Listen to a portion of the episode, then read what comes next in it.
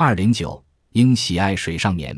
前苏联有个不满周岁的女婴，名叫安佳钦索妮，喜欢玩水和在水上睡眠，尤其喜欢到黑海去。每当她的父母要带她上岸时，她总是大喊大闹，非常伤心。钦索妮能在水中漂浮睡眠六至八小时，毫不费劲。她也喜欢潜入水下游玩。科学家对这个小女孩的特异功能产生了很大兴趣。